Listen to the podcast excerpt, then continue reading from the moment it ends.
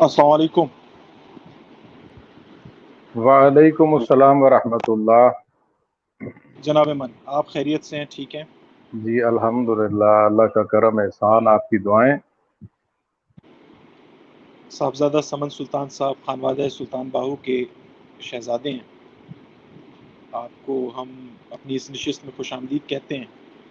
اور بہت آج شکریہ۔ کا کہ ہم حضرت سلطان باہو علیہ رحمہ کی حیات مبارکہ اور خصوصاً جو ان کا علمی اور ادبی کام ہے اس پہ گفتگو کریں گے۔ تو صاحبزادہ صاحب سے میری یہ درخواست ہوگی کہ اگر وہ سب سے پہلے ہمیں مختصراً حضرت سلطان باہو علیہ رحمہ کا تعارف کروا دیں۔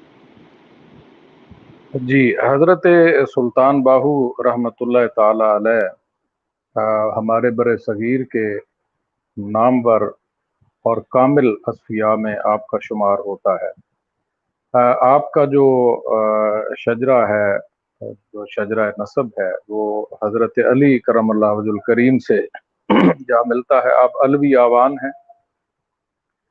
قادری سلسلہ عالیہ سے آپ کا تعلق ہے اور حضرت سلطان باہو جو ہیں، وہ کاملین کی صف میں صف اول میں آپ کا شمار ہوتا ہے۔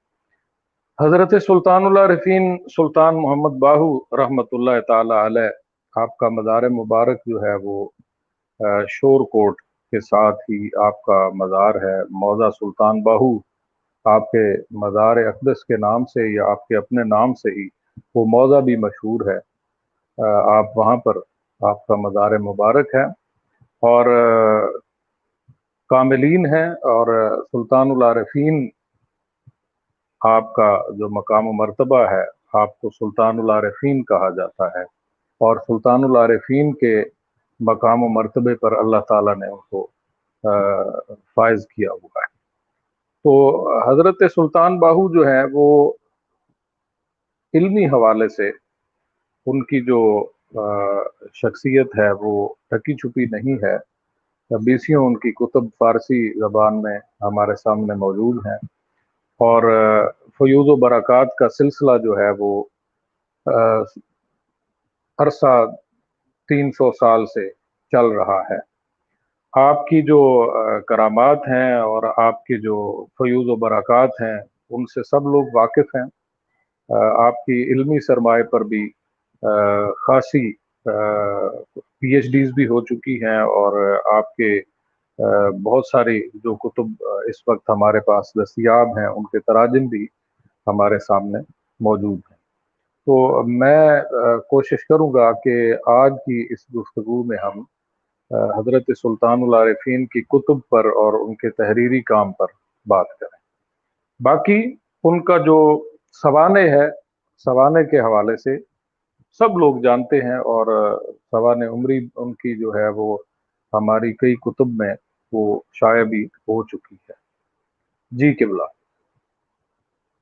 جی حضور۔ میں اس حوالے سے سب سے پہلے تو یہ بیان فرمائیے کہ حضرت سلطان باہو علیہ رحمہ نے جو کتابوں پہ کام کیا، جو ان کا تصانیف کا کام ہے، وہ وہ کتنا، اس کا پھیلاؤ کتنا ہے، وہ کتنی زبانوں میں ہے، کیونکہ بہت سی زبانوں میں کام ہوا۔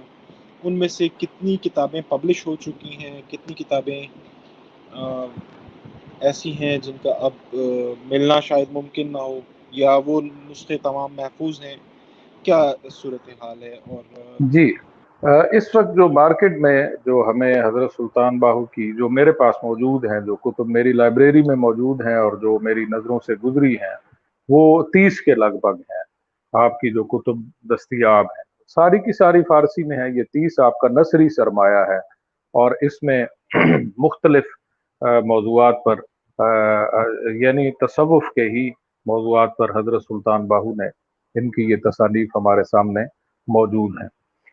اس کے علاوہ ایک ان کا فارسی جو غزلیات کا مجموعہ ہے، اس میں آپ کی والہانہ عشق و محبت پر مبنی غزلیات ہیں فارسی زبان میں، وہ بھی ہمارے پاس اس وقت دستیاب ہے اور موجود ہے، اس کے تراجم بھی ہو چکے ہیں۔ ان ساری کتب کے تراجم بھی بہت سارے لوگوں نے کیے ہیں۔ یہ میں آگے چل کے ان تراجم پر بھی بات کرتا ہوں۔ اور فارسی زبان میں جو ان کی شاعری ہے، ایک یعنی تیس کتابیں جو میرے پاس اس وقت موجود ہیں، وہ نثری سرمایہ ہے۔ اور اس کے ساتھ ساتھ جو ان کی غزلیات کا مجموعہ ہے، وہ بھی لوک ورثہ نے بھی اس کو شائع کیا اور اس کے تراجم بھی منظوم تراجم بھی ہو چکے ہیں۔ اس کے ساتھ ایک ان کی جو پنجابی زبان کی، ابیات کی کتاب ہے، وہ زخیم کتاب ہے، آپ آپ کا پنجابی شعری مجموعہ آپ کہہ لیں، وہ بھی ہمارے پاس اس وقت موجود ہے اور اس کی کئی شروع بھی پنجابی ابیات کی جو ہیں، وہ بھی مارکیٹ میں اس وقت دستیاب ہیں، اس پر کام ہو چکا ہے اور جید جو ہمارے محققین ہیں، انہوں نے حضرت سلطان العارفین سلطان محمد باہو کی پنجابی شاعری جو ابیات باہو کے نام سے مشہور و معروف ہے، اس کی شروع بھی شرح بھی اس کی کی ہے اور وہ بھی ہمارے پاس دستیاب ہے۔ تو یہ ان کی جو موجودہ دستیاب کتب ہیں، ان میں فارسی نثری سرمایہ ہے، ایک ان کی غزلیات کا مجموعہ ہے اور ایک ان کی پنجابی ابیات کا مجموعہ اس وقت مارکیٹ میں موجود ہے۔ اچھا حضرت صاحب یہ فرمائیے کہ یہ آپ کا اصرار تھا اس میں میرے پاس موجود ہیں تیس کے قریب۔ تو ویسے جی۔ روایت کیا ہے کہ کتنی تحریریں ہیں؟ روایت جو میں نے والد گرامی جو اچھا اس میں کچھ ہمارے پاس جو ہمارے ذاتی کلمی نسخے ہیں جو ہمارے بزرگوں سے آ رہے ہیں۔ وہ ان کی چند کتب کے مثلا نور الہدا کا ہے، عین الفقر کا ہے، اور بھی دو سے جو ذاتی نسخے ہیں وہ ہمارے پاس جو بزرگوں سے چلے آ رہے ہیں وہ بھی موجود ہیں۔ بزرگوں نے یہ فرمایا کہ ستر کتب تھی حضرت سلطان العارفین سلطان محمد باہو کی، لیکن وہ محفوظ نہ ہو سکی اب مارکیٹ میں جو باقی بچ گئیں وہ چالیس ان کی تعداد ہے۔ چالیس۔ لیکن جو اتھینٹک کام ہے، اس پر جو ابھی تک ہو چکا ہے، اس میں جو اساسی کام ہے اور سب سے بنیادی اور اہم کام ہے، وہ حضرت صاحبزادہ سلطان الطاف علی صاحب کا ہے۔ اللہ ان کو سلامت رکھے۔ ان ان کی جو، ان کے، انہوں نے جو فہرست جو مرتب کی ہے، اس میں سر فہرست یہ تیس کتب ہیں جو اس وقت ہمارے پاس موجود ہیں۔ صحیح۔ اور اس کے علاوہ جو کتب ہیں وہ موجود نہیں ہیں۔ جی وہ موجود نہیں ہیں۔ اس میں بہت سارے جو نسخے ہیں، وہ سندھ میں اور بلوچستان کے جو آپ کے ماننے والے تھے، یہ حضرت صاحب نے بڑا اس وقت بڑی محنت کی اور بڑا تحقیقی کام کیا اور وہاں سے بھی نسخے میسر آئے اور ایک پبلشر تھے، غالباً چانن دین کے نام سے۔ انہوں نے بھی شروع شروع میں آپ کی کتب کے تراجم جو ہیں وہ تراجم شائع کیے۔ وہ تراجم میں نے دیکھے ہیں، اس کا اوریجنل ٹیکسٹ میرے سامنے وہ میں نے ان کا چھپا ہوا وہ وہ میں نے نہیں دیکھا۔ تو جو جو جس جس کے پاس جو کلمی نسخے تھے اس دور میں محفوظ تھے، وہ ابھی بھی موجود ہیں۔ یونیورسٹیز میں، بلوچستان میں کئی مقامات پر وہ کلمی نسخے اس وقت موجود ہیں۔ اور ہماری جو ہم حضرت سلطان باہو رحمۃ اللہ تعالی علیہ کی اولاد ہیں، ہمارے پاس بھی جو اجداد کی طرف سے جو کلمی نسخے ہیں، میں، میرے بزرگوں کے پاس، وہ بھی چند نسخے موجود ہیں۔ لیکن جن کے تراجم ہوئے ہیں، زیادہ کام ہوا ہے حضرت سلطان باہو کے نصری سرمائے پر۔ وہ بنیادی جو آپ سمجھ لیں کہ مشہور و معروف کتب ہیں، وہ تیس کے لگ بھگ ہیں۔ صحیح صحیح۔ اور جو نثری مجموعے ہیں ان میں موضوعات کیا ہیں؟ کن جی۔ موضوعات پہ قلم اٹھایا؟ میں میں سب سے پہلے تو یہ بتاؤں کہ جو ہمارے یہ جو تراجم ہوئے ہیں اس میں جو ابتدائی کچھ کتب تھیں ان کے صرف تراجم شائع کیے گئے۔ اس کے ساتھ اوریجنل ٹیکسٹ نہیں تھا۔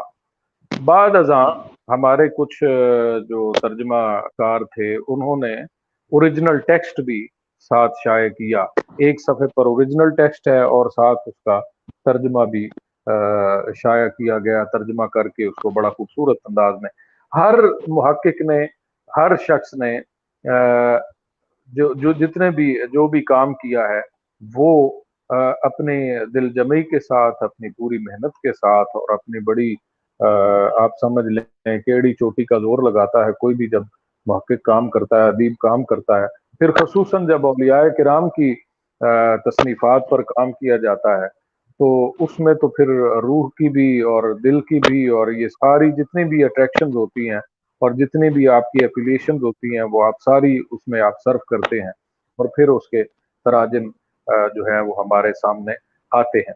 اچھا اس میں جو بنیادی چند نام ہیں، ان کا میں ذکر کرنا، ترجمے کے حوالے سے جو میری نظر سے چیزیں گزری ہیں ان کا میں ذکر کرنا ضروری سمجھوں گا کہ حضرت سلطان باہو کی جو کتب ہیں، اس میں سب سے بڑا نام جو ہماری حضرت سلطان باہو کی اولاد میں ہے، وہ حضرت ڈاکٹر صاحبزادہ سلطان الطاف علی صاحب ہیں۔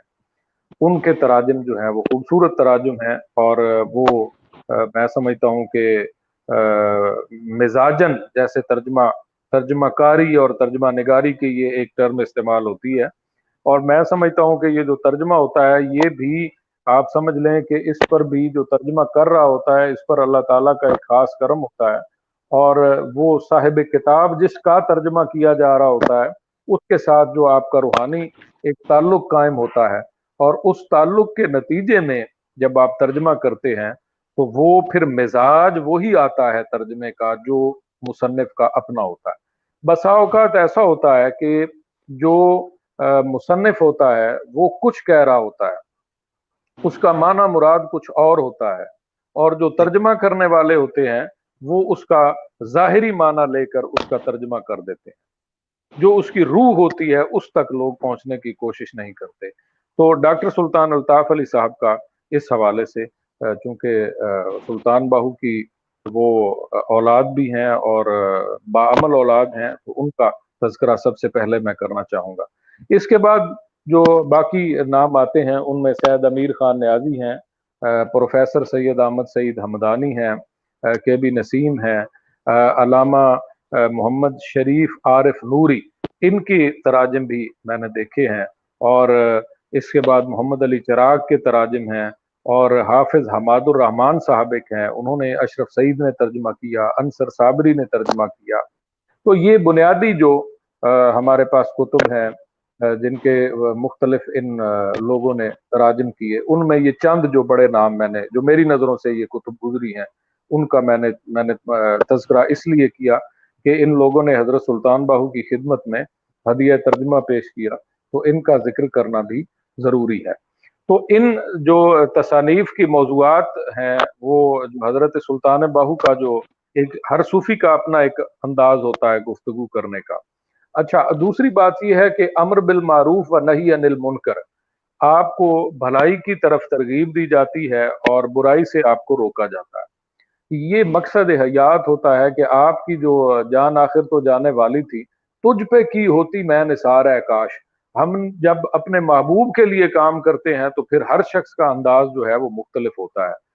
کچھ اولیاء کرام نے تبلیغ کی گفتگو کے ذریعے سے، تقریروں کے ذریعے سے لوگوں کے پاس جا کر دین کی تبلیغ کی، لوگوں کو سمجھایا، ان کو راہ راست کی تلقین کی نماز روزے کی تلقین کی اور بھائی چارہ اور محبت کی کے فروغ کے لیے خدمات کی۔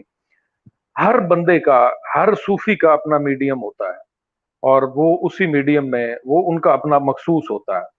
تو حضرت سلطان باہو رحمت اللہ تعالی علیہ جو ہیں، ان کا جو فارسی میڈیم ہے، وہ فارسی زبان کو آپ انتخاب فرماتے ہیں۔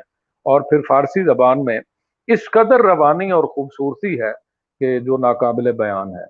آپ ایسے جیسے وہ کہتے ہیں نا جی کہ ایک دریا کی لہروں کی طرح، ایک سمندر کی لہروں کی طرح آپ کی گفتگو جو ہے، وہ آگے بڑھتی چلی جاتی ہے۔ اور آپ جب پڑھنا شروع کرتے ہیں تو آپ پر آپ کی جو روح ہے، اس کی وابستگی اس طرح یعنی آپ روحانی فیض آپ کو محسوس ہوتا ہے۔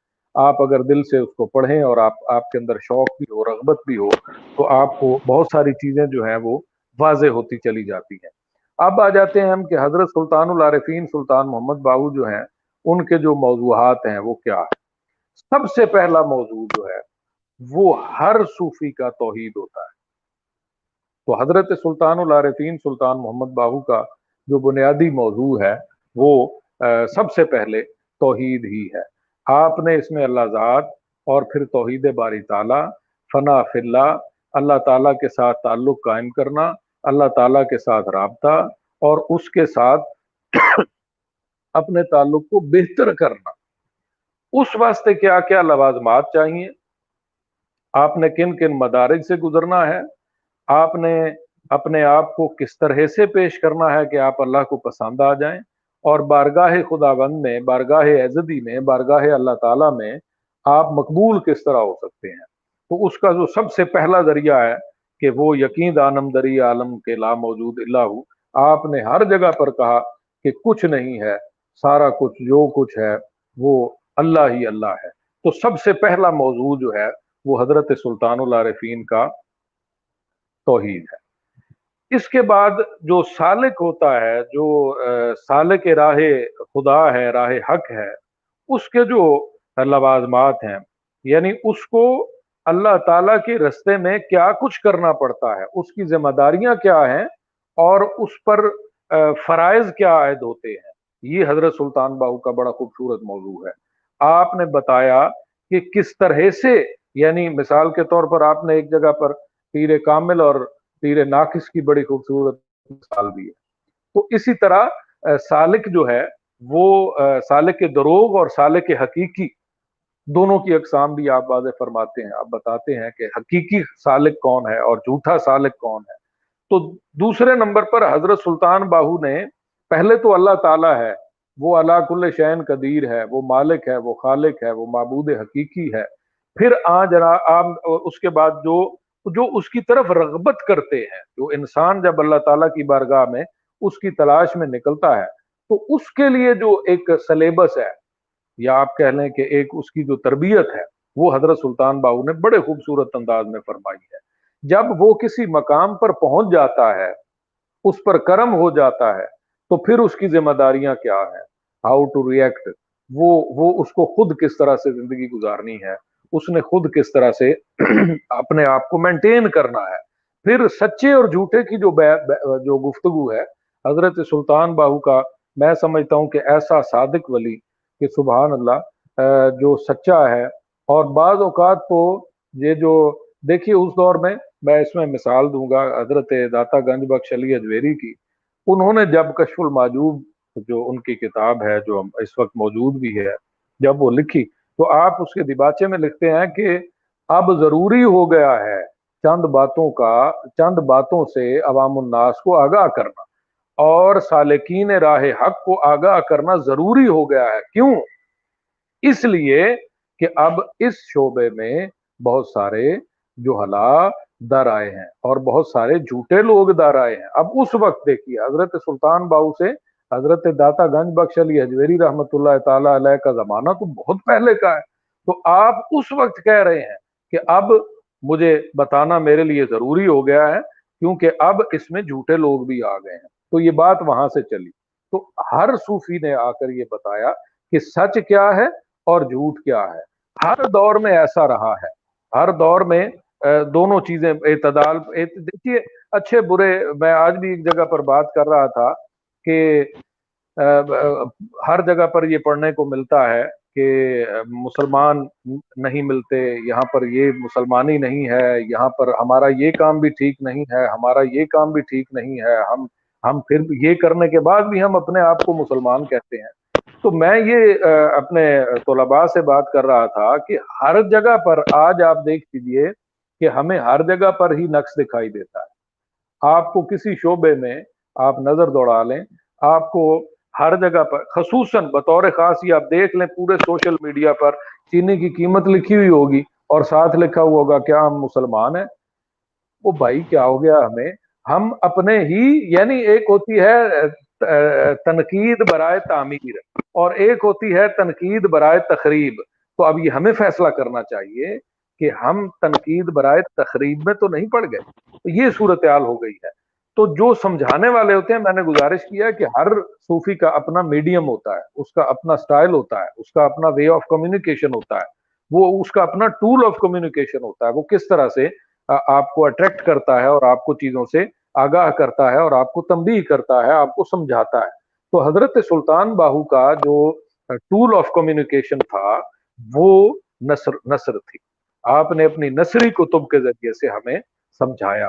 اور اس کے ذریعے سے ہماری تربیت بھی کی یہ جو بڑا میں بار بار یہ گزارش کر رہا ہوں کہ حضرت سلطان باہو نے سالکین کی تربیت کی ہے اور پھر تربیت ایسی ہے کی معذرت یہاں پہ کہ آپ جس طرح سے فرما رہے ہیں کہ ان کا جو مین ٹول تھا کمیونیکیشن جی۔ کا وہ نثر تھی لیکن جی۔ اگر ہم آج دیکھتے ہیں تین سو سال گزرنے کے بعد تو معروف ٹول جو ہے ان کا وہ تو ان کا شعر ہے جی بالکل منظوم کلام ہے یا ان جی بالکل۔ زبان زد عام ہے۔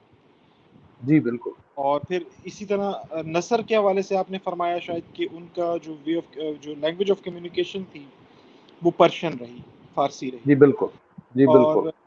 دوسری طرف جو ان کا منظوم کلام ہے وہ زیادہ تر ہم سنتے ہیں تو وہ پنجابی میں ہمارے سامنے آتا ہے میں نے گزارش کی ہے کہ پنجابی میں ابیات کی ایک کتاب ان کی ہمارے پاس موجود ہے۔ جبکہ فارسی غزلیات کی ایک مرتبہ کتاب بھی ہمارے پاس موجود ہے۔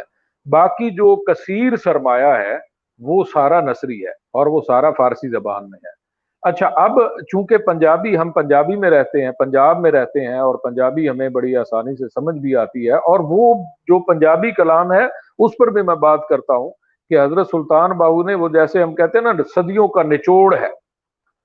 تو ولی تو جو ہوتا ہے کہ اس کی جو نگاہ ہوتی ہے، وہ تو عام آدمی جو کچھ دیکھ سکتا، آنکھ جو کچھ دیکھتی ہے، لب پہ آ سکتا نہیں، یہ وہ والی بات ہے کہ ولی جو کچھ دیکھ رہا ہوتا ہے نا، وہ ولی را ولی میں شراست والی بات ہے۔ تو آپ نے جو نتائج اور جو جو آپ رزلٹس آپ کے پنجابی شاعری میں ہیں، وہ چونکہ عام فہم ہے، وہ سمجھ آتی ہے، پھر اس کو لوگوں نے ترنم سے بھی گایا، ترنم سے پڑھا ہے۔ اب یہ ترنم سے جو چیز پڑھ دی جاتی ہے وہ دیر دیر تک یاد رہتی ہے، یہ ایک سائیکالوجیکل افیکٹ ہے، اور چیزیں یاد رہ جاتی ہیں۔ تو حضرت سلطان باہو کی یہ جو میں بار بار دو چیزیں حضرت سلطان باہو کی مجھے بہت زیادہ آپ سمجھ لیں کہ میں آپ کو جب پڑھتا ہوں تو مجھے بسا اوقات حیرانی بھی ہوتی ہے اور بسا اوقات مجھے خوشی بھی ہوتی ہے اور بعض اوقات کو جو رقیق القلبی کا بھی سامان جو ہے وہ حضرت سلطان باہو کی تحریریں ہمیں عطا کرتی ہیں۔ کیسے؟ کہ جگہ جگہ پر آپ بعض اوقات اتنا آپ یعنی جلال میں آ جاتے ہیں کہ آپ احمق یہ لفظ آپ استعمال کرتے ہیں کہ بھائی ہوش کرو تم کس چکر میں پڑ گئے ہو؟ تم تم تم دنیا کے لالچ میں پڑ گئے ہو۔ اچھا اب اسی طرح سلطان باؤ نے فرمایا علم و باج کرے فقیری کافر مرے دیوانہ ہو۔ اب علم جو ہے یہ جو علم ہے یہ اب اس اس پر بھی بات کی جا سکتی ہے کہ علم کے ذرائع کتنے ہیں اور علم کی اقسام کتنی ہیں۔ جس طرح سے میں نے پچھلے دنوں بھی یہ بات کی تھی کہ کرم کی اقسام کیا ہے فی زمانہ جس طرح سے ہم یہ سمجھتے ہیں کہ اس پر جی بڑا کرم ہے، اس کے پاس پیسہ بہت ہے۔ تو پیسہ، پیسے کا زیادہ ہونا یہ یہ رزق کی فراوانی، یہ کرم کی ایک قسم ہے۔ یہ کرم اللہ تعالیٰ کے کرم کی ایک قسم ہے۔ اس کے کرم کی ہزاروں اقسام ہے وہ بہت ساری صورتوں میں ہم پر کرم کرتا ہے۔ وہ بہت ساری صورتوں سے ہم ہمیں نوازتا ہے۔ وہ وہ جو علامہ اقبال نے کہا تھا نا خدا اگر دل فطرت شناس دے تجھ کو سکوت لالا گل سے کلام پیدا کر۔ یہ کرم کون سا ہے؟ یہ بھی ایک کرم ہے جو ہوتا ہے جو وہ کرتا ہے۔ تو حضرت سلطان العارفین سلطان محمد باہو جو ہیں وہ اپنے سالک کو اس کرم کی طرف لے کر آتے ہیں کہ تم اس حد تک ریاضت اور اس حد تک اپنے آپ کو وہ حضرت علی کرم اللہ کریم اور حضرت سلطان باہو کی کتب میں نا القلب و غنا باللہ یعنی تمہارا دل اللہ سے مالا مال ہو جائے۔ تم اس حد تک اس کی بندگی میں آ جاؤ کہ اس کے کرم جو ہیں وہ تم پر کھل جائیں۔ پھر حضرت سلطان باہو نے جو سب سے بڑا درس دیا ہے کیا؟ من عرف نفس ہو فقط عرف ربو اپنے آپ کو پہچانو۔ تم کیا ہو؟ تم اپنے آپ کو پہچانو۔ تو جب آپ اس ایک ایک بات پر اپنے آپ کو جب پہچاننا یہ یہی معرفت ہے۔ یہی معرفت ہے۔ معرفت کا معنی آرافا یہ پہچان ہے، پہچاننا ہے ٹو نو اباؤٹ کسی چیز کے متعلق جاننا ہے۔ تو یہی معرفت ہے۔ اور یہ صوفی جو ہوتا ہے، یہ آپ کو آگہی دیتا ہے۔ سب سے پہلے آگہی دیتا ہے آپ کو اپنے ریلیشنز کی، کہ بھائی دیکھو گفتگو کس طرح سے کرنی ہے بیٹھنا کیسے ہے بات کیسے کرنی ہے یہ ساری آگہی ہے۔ پھر وہ آپ کو آپ سے روشناس کراتا ہے۔ یعنی سب سے پہلے تو آپ کا انٹریکشن اپنے اس سے ہوتا ہے نا جس کی آپ لڑ لگے ہیں۔ پھر وہ آپ کو آپ سے ملواتا ہے۔ پھر جب آپ آپ کو آپ سے ملواتا ہے تو آپ پر آپ کو پھر کسی اور مقام پر آگے آپ کو ایز اے پروڈکٹ پیش کرنے کے لیے پھر آپ کی صفائی کی جاتی ہے۔ پھر آپ کو تیار کیا جاتا ہے۔ تو حضرت جی۔ کلام جی, جی۔ جاننا چاہ رہا ہوں کہ ہر شخص پہ اس کے ہم اثر لوگوں کا اس کے جو آس پاس میں موجود ہوتے ہیں اس دور میں ان کے اثرات ضرور ہوتے ہیں۔ وہ ان سے ایک حد تک اثر ضرور قبول کرتا ہے یا کم از کم ریفلیکٹ ضرور کرتا ہے کبھی کبھی۔ ایک تو میرا یہ سوال ہے کہ حضرت سلطان باہو کے ہم اثر جو لوگ تھے صوفیہ اور شعرا دونوں میں سے جی. کس کے اثر کو وہ قبول کرتے تھے؟ ایک تو میں یہ جاننا چاہوں دوسرا یہ کہ ہم نے دیکھا ہے کہ سو، دو سو سال پرانے، اب تو ڈیجیٹل ورلڈ ہے، اب تو چیزیں، ان کا آرکائیو ہونا آسان ہے، ان کا محفوظ ہونا آسان ہے۔ لیکن ہم نے ان بزرگوں کے حوالے سے دیکھا ہے کہ عموماً ان کا، ان کے حوالے سے بہت سا کلام اور بہت سی کتابیں ایسی بھی ہوتی ہیں جو ان کی نہیں ہوتی اور ان کے نام سے منسوخ کر دی جاتی ہیں۔ تو ان ان دو چیزوں پہ میں چاہوں گا کہ آپ ضرور روشنی ڈالیں۔ کہ ہم اثر شاعر اور صوفی کوئی ایسے تھے کہ جن کا اثر حضرت صاحب نے قبول کیا؟ اور دوسرا، کیا ایسی مواد موجود ہے جو حضرت سلطان باہو کا نہیں ہے لیکن ان سے منسوخ کر دیا گیا اچھا اس پر جو صوفی کا جو تاثر قبول کرنا ہے، اس حوالے سے چونکہ حضرت سلطان العارفین، سلطان باہو، آپ خود سمجھتے ہیں کہ جو صوفی ہوتا ہے، اس کا معاملہ دوسرے لوگوں سے قدرے مختلف ہوتا ہے۔ اب جو صوفی ہوتا ہے اس کے لیے تو اپنے شیخ کے علاوہ کسی دوسرے کے سامنے دستے تما دراز کرنا جائز ہی نہیں ہوتا۔ یہ آپ خود چونکہ ایک خود خانوادے سے بھی ہیں اور ایک خود سلسلہ عالیہ بھی آپ اس کے شہزادے ہیں، تو آپ کو پتا ہے کہ خودداری جو ہے نا، یہ یہ صوفی کی سب سے بڑی خوبی ہوتی ہے۔ تو اس حوالے سے جو حضرت سلطان باہو کی جو آپ کا جو سٹائل ہے گفتگو کرنے کا، وہ ان کا منفرد ہے۔ اس میں مجھے کسی اور صوفی کا آپ کہہ لیں یا ان کے جو معاصرین بزرگ تھے اس دور میں، اس کا مجھے کہیں بھی عکس نظر نہیں آیا۔ میں نے فارسی کے اپنے ذوق کے مطابق اور شوق کے مطابق جب فارسی کا طالب علم بھی تھا، تو اس وقت بھی میں نے بہت سارے فارسی کے جو نثر نگار تھے، ان کو بھی پڑھا اسفیاء کو بھی پڑھا، جو اس دور کے سادی حافظ، یہ سارے بڑے لوگ اس دور کے، اس جو تھے، ان کو پڑھا۔ جن کی روایت ہمارے پاس اب موجود ہے، ان کو میں نے پڑھا۔ تو ان سب کو پڑھ لینے کے بعد جب حضرت سلطان باہو کو، بھائی حضرت سلطان باہو تو خطاب فرماتے ہیں۔ حضرت سلطان باہو کا جو لہجہ ہے، وہ اتنا دبنگ ہے اور اس قدر باروب ہے۔ کیجیے کہ بسا اوقات پڑھتے پڑھتے روکے کھڑے ہو جاتے ہیں، بندہ ڈر جاتا ہے۔ تو اس میں ان کی جو نثر ہے، اس میں مجھے کوئی اور دوسری میں نے آپ کو گزارش کی ہے کہ جو ہاں جو انہوں نے تاثر قبول کیا ہے، تو وہ حضرت شیخ عبد القادر جیلانی کا ہے۔ وہ جو روحانی تاثر تھا، وہ حضرت علی کرم اللہ عبد الکریم کا ہے۔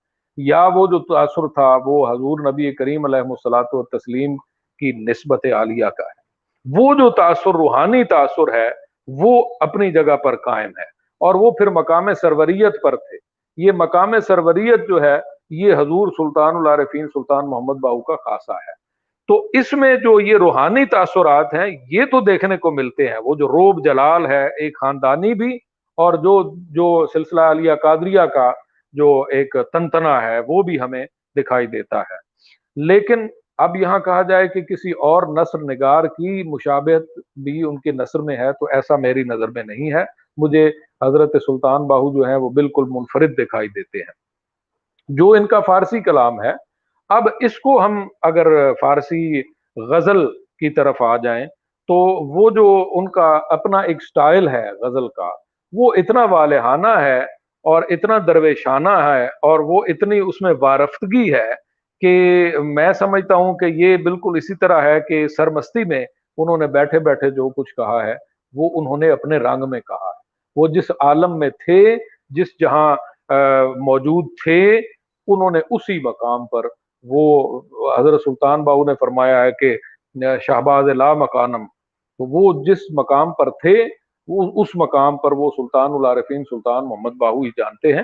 باقی جو فارسی شاعری کی ٹیکنیکلٹیز ہیں، یہ ایک الگ سے اس پہ گفتگو کی جا سکتی ہے۔ یہ ایک الگ سا ٹاپک ہے۔ اب جو ان کا تیسرا جو ہمارے پاس ان کی جو کتاب موجود ہے، ابیات باہو، یہ پنجابی سرمایہ ہے۔ اب یہ جو ابیات باہو پنجابی ہے اس پہ جی قبلہ کوئی سوال ہے؟ نہیں نہیں۔ آپ جی۔ آپ کی بات سن جی۔ اب میں بات کر رہا ہوں کہ میں نے گزارش کی ہے کہ انفرادیت مجھے ان کی فارسی میں دکھائی دی ہے۔ فارسی نثر میں بھی اور فارسی شاعری میں بھی۔ اب آ جاتے ہیں جو حضرت سلطان باہو کا جو پنجابی ابیات ہیں۔ پنجابی ابیات میں اس پر بھی ابیات جو ہمارے سامنے جو مشہور و معروف ابیات کے جو نسخے ہیں، وہ ڈاکٹر صاحب کا ہے، سلطان الطاف علی صاحب کا، پھر محمد علی چراغ صاحب کا ہے، اور پھر پروفیسر احمد سعید امدانی صاحب نے بھی شرح ابیات باہو لکھی ہے۔ اس میں سب سے جو محنت والا، جو مجھے کام پسند ہے اور ہونا بھی چاہیے، وہ ڈاکٹر صاحب کا ہی ہے، ڈاکٹر سلطان الطاف علی صاحب کا ایک اساسی اور بنیادی کام ہے۔ یہ انہوں نے آپ سمجھ لیں کہ رستے کھول دیے۔ وہ وہ جو ساری محنت تھی وہ انہوں نے خود کی، وہ نہ جانے کہاں کہاں تک بلوچستان میں، پہاڑوں میں انہوں نے یہ خود جا کر جو جو خالص تحقیق ہے وہ ان، انہی کے سارے اس کا صحرا ہے۔ اب اس کے آنے کے بعد دیکھیے، میں اپنی اگلی گفتگو سے پہلے یہاں یہ تھوڑی سی بات کلیئر کرنا چاہوں گا گزارش کرنا چاہوں گا کہ جو اساس ہوتی ہے، بنیاد بنانا مشکل ہوتا ہے۔ جب بنیاد بن جاتی ہے، اس کا سٹرکچر بن جاتا ہے، تو پھر ہر آنے والا اس میں تبدیلی کر لے، پھر اس میں امکانات پیدا ہو جاتے ہیں۔ اس کی، اس کے کمرے بڑھائے جا سکتے ہیں، اس میں کھڑکیوں کی تعداد بڑھائی جا سکتی ہے، اس میں سوالات بھی کیے جا سکتے ہیں۔ یہ امکانات ہیں۔ تو جو اساسی کام ہے، جو مشکل کام تھا، ساری چیزوں کو جوڑنا اور اکٹھا کر دینا، وہ ڈاکٹر صاحب نے کر دیا۔ اب باقی جو سوالات میرے جیسے آنے والی جنریشن کرے گی اس کے لیے وہ ایک اساس موجود ہے آپ اس کو دیکھیں اور جدید دور کے مطابق جو جو کوشچن آتے ہیں وہ کرتے چلے جائیں۔ میں اسی طرف میں نے بھی چونکہ ایک سوال کرنا ہے اسی لیے میں اس طرف آ رہا ہوں۔ اب جتنے بھی الحاق و تصریف کا جو کام تھا اس میں ایک سب سے بڑا مسئلہ جو تھا وہ کچھ لوگوں نے کہا کہ یہ جو لفظ ہو ہے یہ حضرت سلطان العارفین کے کلام کا حصہ نہیں ہے۔ اس پر جو ہم، ہمارے محققین ہیں، انہوں نے بڑی اچھی بحث کی ہے، بڑی اچھی گفتگو بھی کی ہے۔ اور آپ ہو کو نکال دیں تو وہ جو بہر ہے، وہ جو وزن ہے حضرت سلطان باہو کا، جو خاصہ ہے، وہ جو خاص ان کی ٹون ہے۔ دیکھیے، ہر ہر شاعر کی اپنی ٹون ہوتی ہے۔ وہ اس ٹون سے پہچانا جاتا ہے۔ ہر صوفی کی اپنی ٹون ہوتی ہے۔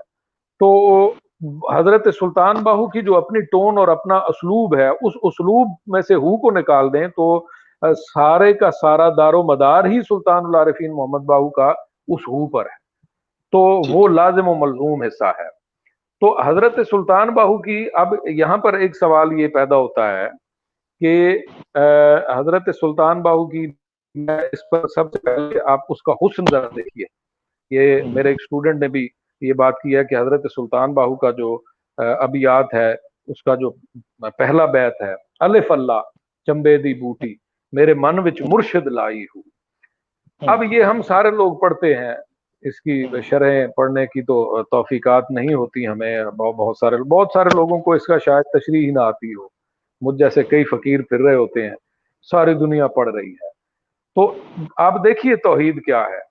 حضرت سلطان باہو کے اس شعر میں کہ الف اللہ یعنی یہ الف کی جو کا جو حسن ہے یہی اس پر ہی سبحان اللہ کہ الف اللہ چمبے دی بوٹی میرے من وچ مرشد لائی ہوں یہ جو اللہ ہے یہ اس کی یہ جو اللہ تعالیٰ کا جو آپ سمجھ لیں کہ جو الف ہے یہ پنجابی چسی قلم لانے ہیں نا جی کسی پودے نو اس کی اس کی اس کو قلم کاری کی جاتی ہے تو وہ وہ جو ہے نا وہ جو بیج بویا ہے وہ اللہ کا ہے کس نے بویا ہے میرے مرشد نے اب وہ مرشد کون ہے وہ حضور غوث السکلین ہے وہ حضرت علی کرم اللہ وج الکریم ہے اور وہ حضور نبی کریم علیہ السلاۃ و تسلیم کی ذات اطہر ہے آپ تینوں میں سے جو مراد لے لیں۔ تو اب میرے من وچ مرشد لائی۔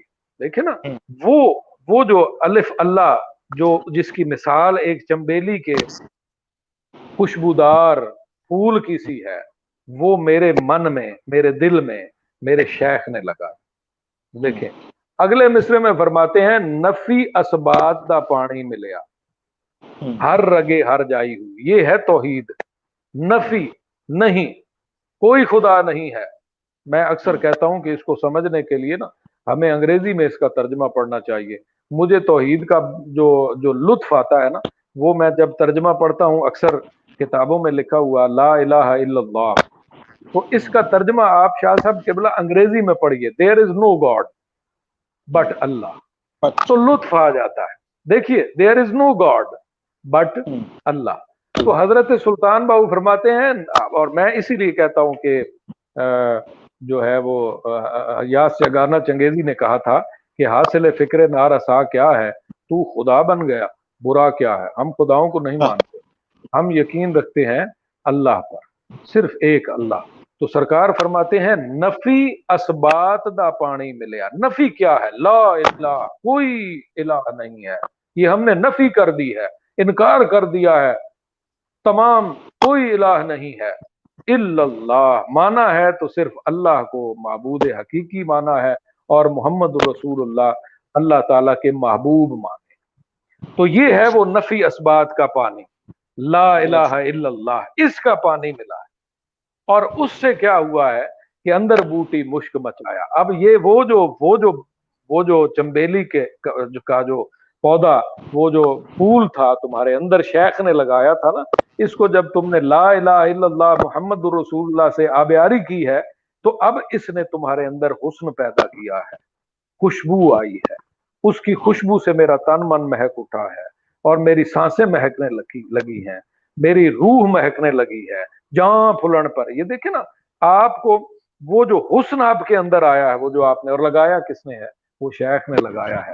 ہاں جناب الحم صلاحت و تسلیم نے ہمیں بتایا کہ اللہ تعالیٰ کے سوا کوئی عبادت کے لائق نہیں۔ آپ فرماتے ہیں جیوے مرشد کامل باہو جے بوٹی لائی ہو۔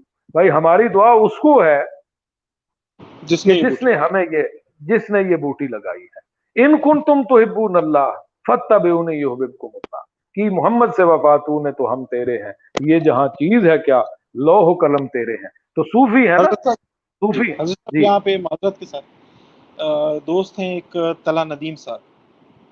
یہ پوچھ رہے ہیں پہلے تو انہوں نے آپ کو سلام آپ تک پہنچایا اور پھر اس کے بعد سیشن کی تعریف کر رہے ہیں۔ وہ یہ کہہ رہے ہیں کہ جیسے آپ نے فرمایا کہ دوسرے شیخ کے سامنے دست پھیلانا جائز نہیں۔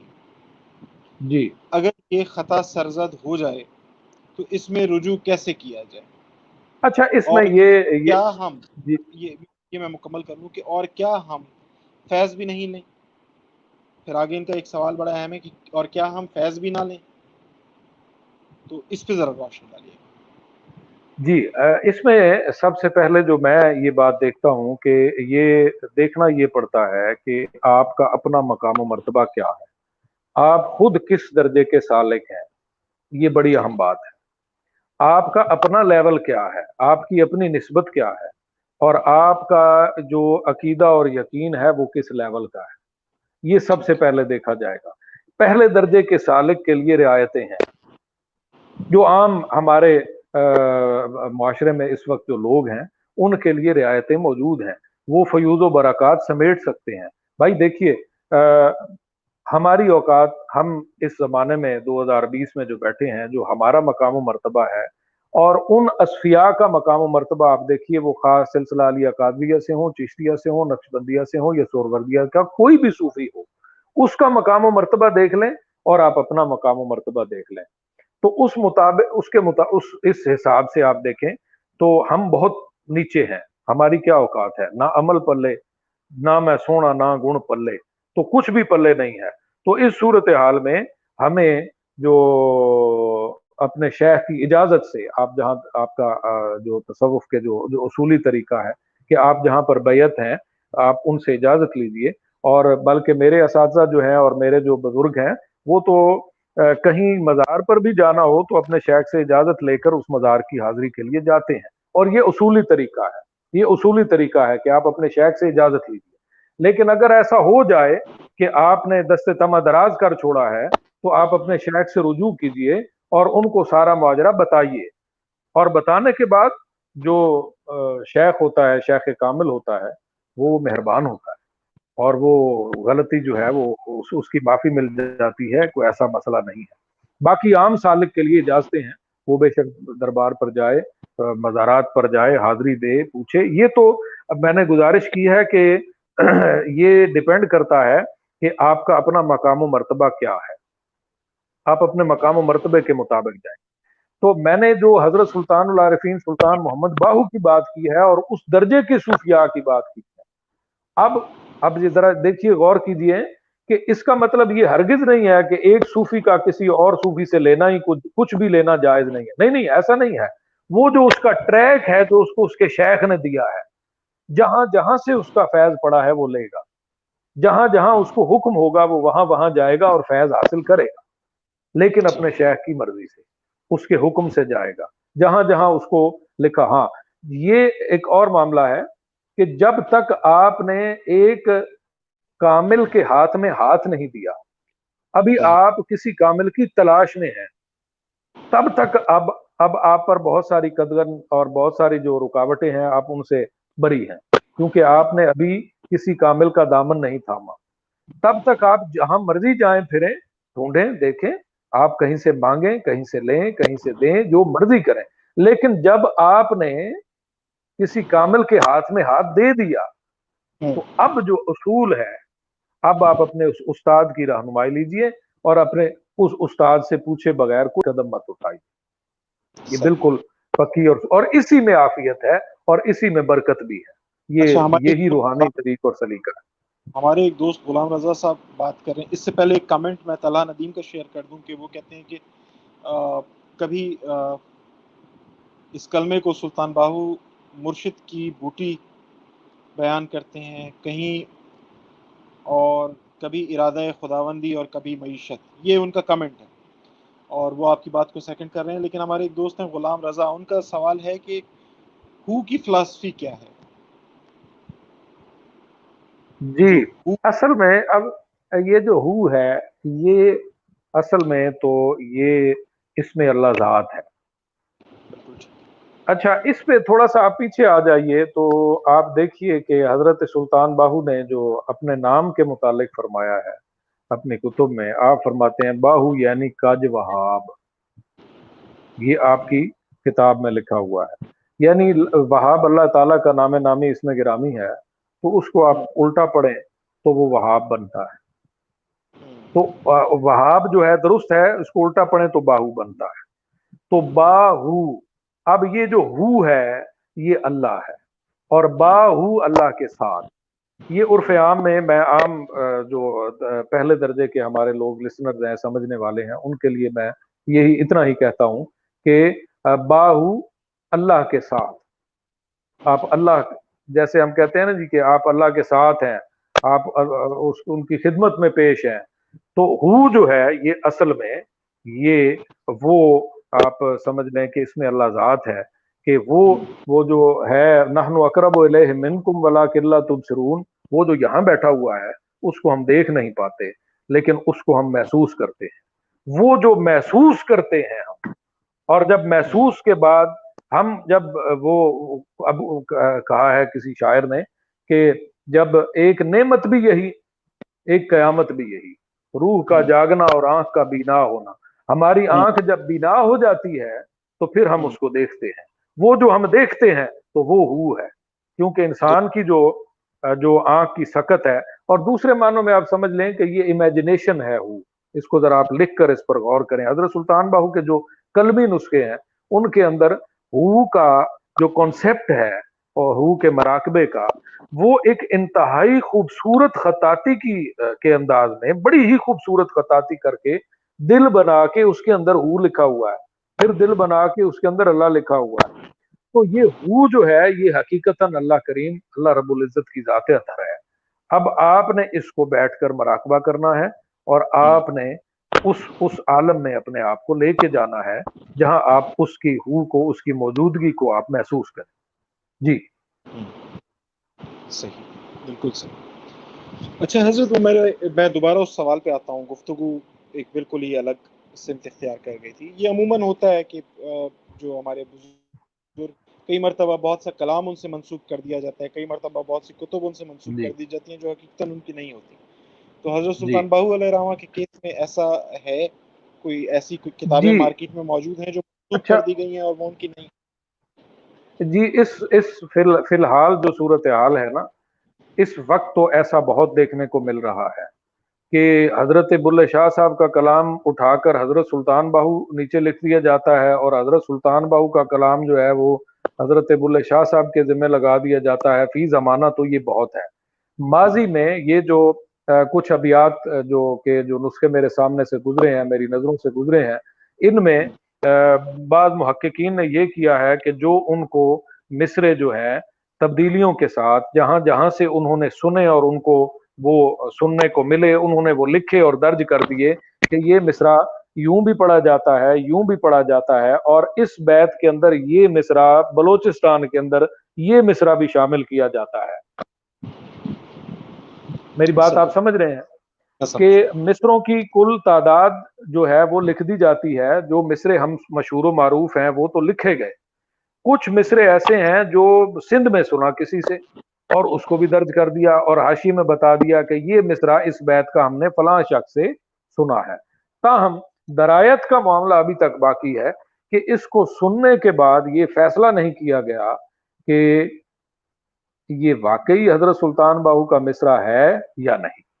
اس پر میں نے پچھلے دنوں بھی ایک گزارش کی تھی کہ ہمیں اور ہم انشاءاللہ اس پر کام کریں گے۔ اہ، ایسا ممکن نہیں ہو سکا۔ کچھ میری اپنی بھی مسائل ہیں اور کچھ خانوادہ کے بھی کچھ سسٹمیٹیکلی چیزیں کیونکہ بکھری پڑی ہیں۔ تو اس میں اور دوسری بات میں نے یہ یہ ایک جو بڑا اہم پہلو ہے ایک تو الحاق و تصریف کی آپ نے بات کی ہے کہ جو حضرت سلطان باہو کا کلام نہیں ہے اس جی۔ کو آپ نے اس میں شامل کر دیا۔ تو میں نے یہ کہا ہے کہ الحاق و تصریف کا معاملہ ہے۔ ہے بہت موجود سارے ایسے مصرے موجود ہیں جن پر کوشچن مارک ہمارے سامنے ہے کہ یہ مصرا کیا حضرت سلطان باہو کا ہے یا نہیں ہے۔ اس پر اب بیٹھ کر فیصلہ کرنا باقی ہے۔ یہ کام جس سے سرکار لینا چاہیں گے وہ ہو جائے گا۔ دوسرا جو میں نے حضرت صاحب وجی نظامی یہ پوچھ رہے ہیں کہ یہ جو مشہور شعر ہے کہ دل دریا سمندروں ڈونگے کون دلا دیا جانے ہو؟ یہ جی۔ معروف تو معروف عام تو یہ ہے کہ یہ حضرت سلطان العارفین کا ہے لیکن کیا یہ واقعی یہ جی۔ شعر حضرت سلطان العارفین سے جی میں اس پر بات کرتا ہوں میں اسی طرف آ رہا ہوں۔ لیکن میں اس سے پہلے وہ جو ہماری وجی بھائی تھوڑا سا انتظار کیجیے گا، میں گزارش کرتا ہوں آپ کی اس اس بات پہ۔ میں جو بات کر رہا تھا حضرت سلطان باہو کے الحاق و تصریف کے ساتھ، جو میں نے ایک پوائنٹ جو ریز کیا ہے اور میں اس پر بات کرنا چاہ رہا ہوں کہ حضرت سلطان باہو کی جو زبان ہے پنجابی، دیکھیے فارسی تو لکھی گئی، وہ فارسی میں تو کوئی شک و شبہ نہیں ہے، اس میں حدیث مبارکہ ہیں۔ اس کے اندر جو قرآنی آیات ہیں یا جو تصوف کے معاملات و مسائل ہیں، اس میں تو کوئی پرابلم نہیں ہے، کوئی ایشو نہیں ہے، فارسی جو ہوئی۔ لیکن جو پنجابی ہے، اس کے ایکسنٹ پر ہمیں جو ہے وہ بیٹھ کر کام کرنے کی ضرورت ہے کہ حضرت سلطان باہو کی اپنی ذاتی زبان کیا ہے۔ اب اس میں بہت سارے سرائکی کے الفاظ بھی اس کے اندر شامل کیے گئے ہیں۔ تو حالانکہ جو شور کوٹ کی زبان ہے اور جو شور شریف کے ساتھ ساتھ آپ چلے جائیں، یہ پوری بیلٹ جو ہے، رچناوی زبان جو ہے، اس کے ساتھ آپ چلتے چلے جائیں تو ان کا ایک اپنا لب و لہجہ ہے اور ان کا اپنا ایکسنٹ ہے۔ یہ ان کا اپنا طریقہ ہے۔ اپنی گفتگو کا ایک اپنا ایکسنٹ اور یہ ایک بولی ان کی اپنی ذاتی تشخص کے ساتھ موجود ہے۔ اس میں تیکو میکو، میڈا تیڈا، یہ ان کے الفاظ نہیں ہیں۔ تو سلطان العارفین، سلطان باہو کی زبان میں بہت ساری کوششیں کی گئی ہیں۔ میں میں نے گزارش کی ہے کہ اساسی کام اتنا عمدہ ہو چکا ہے کہ اس پر کوشچن ہی نہیں ہے۔ میں سلیوٹ کرتا ہوں ان سارے لوگوں کو جنہوں نے حضرت سلطان العارفین، سلطان محمد باہو کی کتب کے تراجم کیے، ابیات کی شروع لکھی اور بہت سارے کام کیے۔ ہمارے بزرگ بھی اس میں شامل ہیں۔ تو میں ان کو سلیوٹ کرتا ہوں اور لیکن یہ سوال، دیکھیے، امکانات جو ہوتے ہیں وہ کبھی بھی ختم نہیں ہوتے۔ جب چیزیں کتابی صورت میں آتی ہیں، ادب جو جب تخلیق ہو جاتا ہے، وہ پرنٹ ہو جاتا ہے، تو ادب ہے ہی امکانات کا دوسرا نام۔ میرے استاد گرامی فرمایا کرتے ہیں۔ تو حضرت سلطان باہو کی زبان پر ایک خاطر خواہ اس پر گفتگو ہونی چاہیے اور وہ سرائکی کے تمام جو الفاظ ہیں، ان کو حذف کرنا چاہیے اور ان کی جگہ درست جو ہماری شور کوٹ اور اس جنگ کے، اس بیلٹ کی چناب کے ساتھ والی جو بولی ہے، اس کے الفاظ کو اس میں لانا چاہیے۔ یہی حضرت سلطان باہو کی زبان ہے۔ اگر یہ زبان نہیں ہے تو پھر ساری زبان کو ہمیں تبدیل کرنا پڑے گا۔ پھر ہمیں، پھر ساری کو سرائکی کر دیجیے۔ یہ ایک نقطہ ہے۔ دوسرے نمبر پر، ایک اساسی نسخہ مل بیٹھ کر ہمیں، سب کو بیٹھ کر خصوصاً حضرت سلطان العارفین سلطان محمد باہو کی تمام اولاد کو چاہیے کہ وہ بیٹھ جائیں، ہم سب اور ہم ایک تمام جو کام ہو چکا ہے، اس پر اپنے محققین کو، اپنی اتھینٹکس جتنے بھی ہمارے پاس ہیں، ان کو ہم بٹھا لیں اور ہم حضرت سلطان باہو کا ایک فائنل نسخہ ابیات باہو کا ہم ترتیب دیں، جس میں الحاق و تصریف نہ ہو، جس میں ان کے زبان کا مسئلہ حل ہو، جس میں گفتگو مطلب ہے یہ جو سوالات میں نے کیے ہیں، اس طرح اور بھی چند سوالات ہیں۔ ان کو سامنے رکھ کر ایک نسخہ تیار کر لیا جائے اور اس نسخے کا مقصد ہو حضرت سلطان باہو رحمت اللہ تعالی علیہ کے کلام کی صحیح کلام کی تشہیر۔ نہ کہ اس سے کچھ ارننگ کا لالچ کیا جائے۔ تو یہ اگر کام ہم کر لیتے ہیں، انشاءاللہ ہم کوشش کر رہے ہیں۔ اس پر اگر یہ کام ہو جاتا ہے اور یہ سارے سوالات جو ہیں یہ جس طرح سے وجی بھائی نے پوچھا ہے کہ دل دریا سمندروں ڈونگے، کون دلان دیا جانے ہو؟ تو یہ اس طرح کے اور بھی کئی سوالات ہمارے سامنے موجود ہیں کہ وہ کیا یہ پچھلے دنوں بھی کچھ ایسے مصرے ہیں جو ہیں ہی حضرت سلطان باہو کے اور اس پر کہا جاتا ہے کہ یہ نہیں ہے۔ یہ آپ ریویو کریں اس کو، مجھے کئی لوگوں نے کہا ہے۔ تو اس میں بھی سمجھنے کی ضرورت ہے کہ یہ حضرت سلطان باہو جو ہے یہ مخاطب کس سے گفتگو کر رہے ہیں؟ یہ کس سے بات کر رہے ہیں؟ اور یہ کس سے کس سے کو پکار کر یہ بات کر رہے ہیں؟ کن کے لیے بات کی گئی؟ عوام و خواص سب کے لیے کلی طور پر ان کو پکارا گیا ہے۔ جیسے مثال کے طور پر مولوی ہم کہتے ہیں۔ وہ مولوی گل سن۔ تو اب مولوی کسی کو کہا جائے تو اس سے مراد وہ خاص مولوی نہیں ہے جس سے ہم مراد لے رہے ہیں۔ تو مولوی طور عام میں کسی بھی داڑھی والے کو کہہ دیا جاتا ہے۔ تو اسی طرح ان کے کلام میں بھی انشاءاللہ العزیز کام یہ دو چار امکانات جو ہیں میں نے آپ کی گوش گزار کی ہے جناب علی۔ بہت نوازش بہت شکریہ۔ سلطان صاحب یہ موضوع اتنا وسیع ہے کہ میرا نہیں خیال کہ یہ ایک نشست میں ہم اس کا احاطہ کر سکتے ہیں۔ اور ضرورت محسوس ہو رہی ہے کہ ہم حضرت سلطان باہو علیہ رحمہ کی جو ذات ہے اور پھر خاص طور پہ جو ان کا ادبی اور کتابی کام ہے اس پہ ایک اور نشست کا اہتمام کریں۔ لیکن آج وقت اپنے دامن میں چونکہ اتنی وسعت نہیں رکھتا کہ ہم اس موضوع کا مکمل احاطہ کر پائیں۔ ہم شکر گزار ہیں کہ آپ نے وقت دیا اور امید رکھتے ہیں کہ آئندہ بھی آپ کو ہم زحمت دیتے رہیں گے اور آپ ہمیں وقت کی صورت میں ہم پہ شفقتوں کی عنایت جاری رکھیں گے۔ انشاءاللہ حضور خادم خادم جناب۔ آپ کی محبتوں کا شکریہ۔ بہت نوازش۔ جزاک اللہ جزاک اللہ۔ وعلیکم السلام۔